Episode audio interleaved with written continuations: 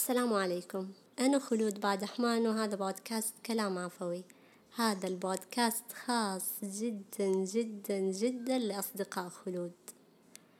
ليس شرطا أن تقطع مسافات طويلة لتغيير حياتك. قد تكون على بعد كلمة من التغيير أو سؤال أو ربما إيماءة لا تحتاج لكل مرة أن تلقي أو تتلقى المحاضرات. قد تطرح أو تواجه سؤالا عميقا مدهشا يلح ويريد الجواب. التغيير يحدث باستمرار وبطرق لا تتخيلها. في سؤال عميق صادفته طرحه أحدهم قائلا هل أنت أنت؟ أو هذا اللي قدرت عليه. أحب مشاركة هذه الأسئلة. أعرف أنها تقود لتفكير مختلف في العادة. كانت الإجابات بنسبة أعلى تجاه هذا اللي قدرت عليه وبعيد عن الإحصائيات لأنها ليست دقيقة. ماذا لو حللنا الإجابة بشكل أكثر منطقية؟ ولكن قبلها اترك لنفسك مساحة لتجيب. هل أنت أنت أو هذا اللي قدرت عليه؟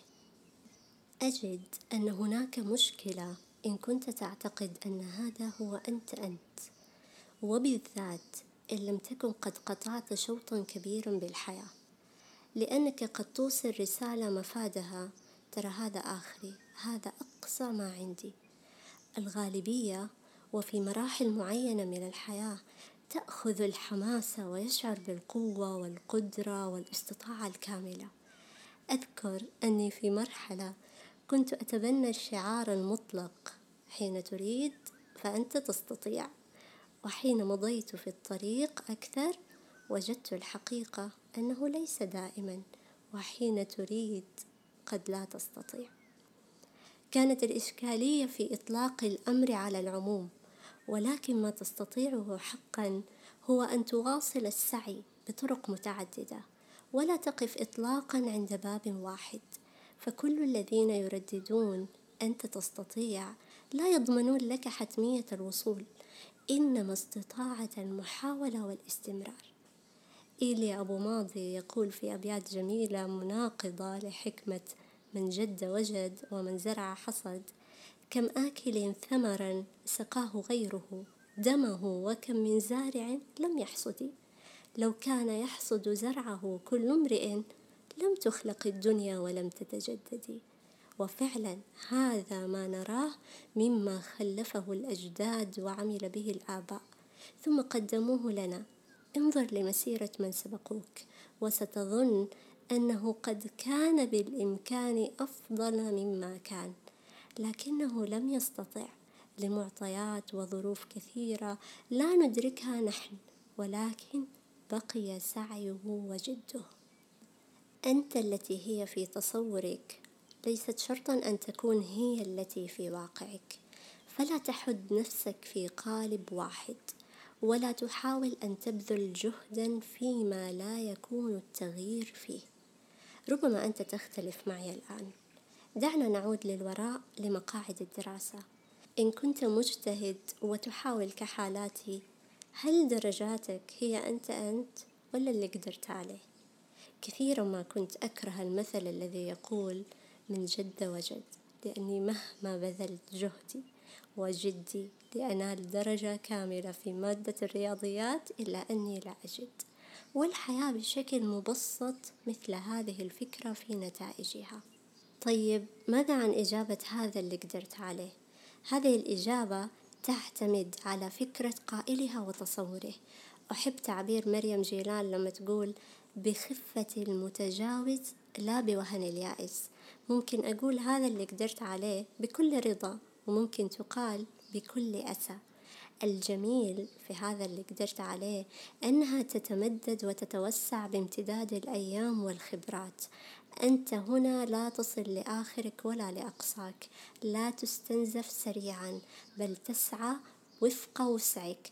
وفي كل مرة تزيد قليلا ويتمدد وسعك دون أن ينقطع.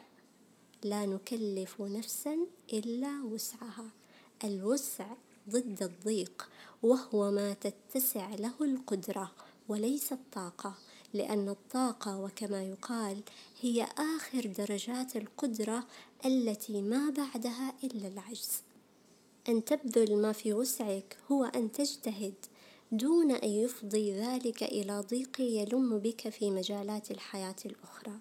لذلك كانت الآية في خواتيم سورة البقرة لا يكلف الله نفسا إلا وسعها ثم بصيغة الدعاء كانت الآية ربنا ولا تحملنا ما لا طاقة لنا به هذا اللي قدرت عليه. ليست دعوة للتراخي إنما هي دعوة لأن نكون أكثر واقعية حين الحديث عن أحلامنا وطموحاتنا وإمكانية الوصول. أن نجعل الأمر ممكنا لنا لا خيالا فهوى. أن يحفزك الأمر لتكتشف قدراتك ونقاط قوتك فتعمل عليها مستشعرا بشريتك وضعفك في آن واحد. هذا اللي قدرت عليه تجعلك تتخفف من الضغط تسلم برضا ما لم تدركه اليوم سيدرك بالغد. إلي أبو ماضي يقول ما دمت في الدنيا فلا تزهد بها فأخو الزهادة ميت لم يلحد. لا تقنطن من النجاح لعثرة ما لا ينال اليوم يدرك في غد.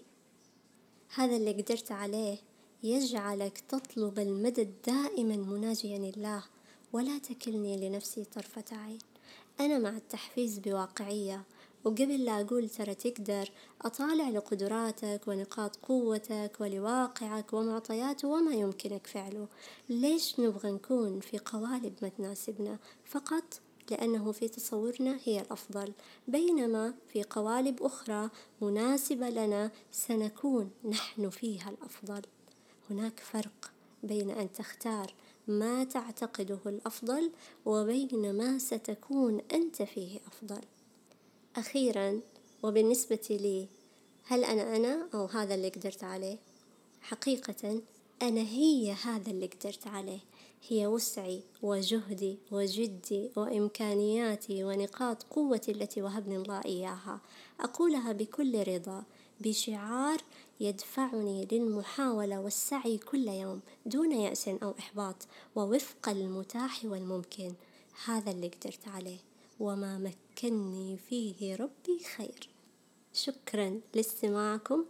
لا تنسوا تشاركوا الحلقة دي مع الناس اللي تحبوها بس اللي تحبوها ونلتقي بإذن الله تعالى في حلقات قادمة.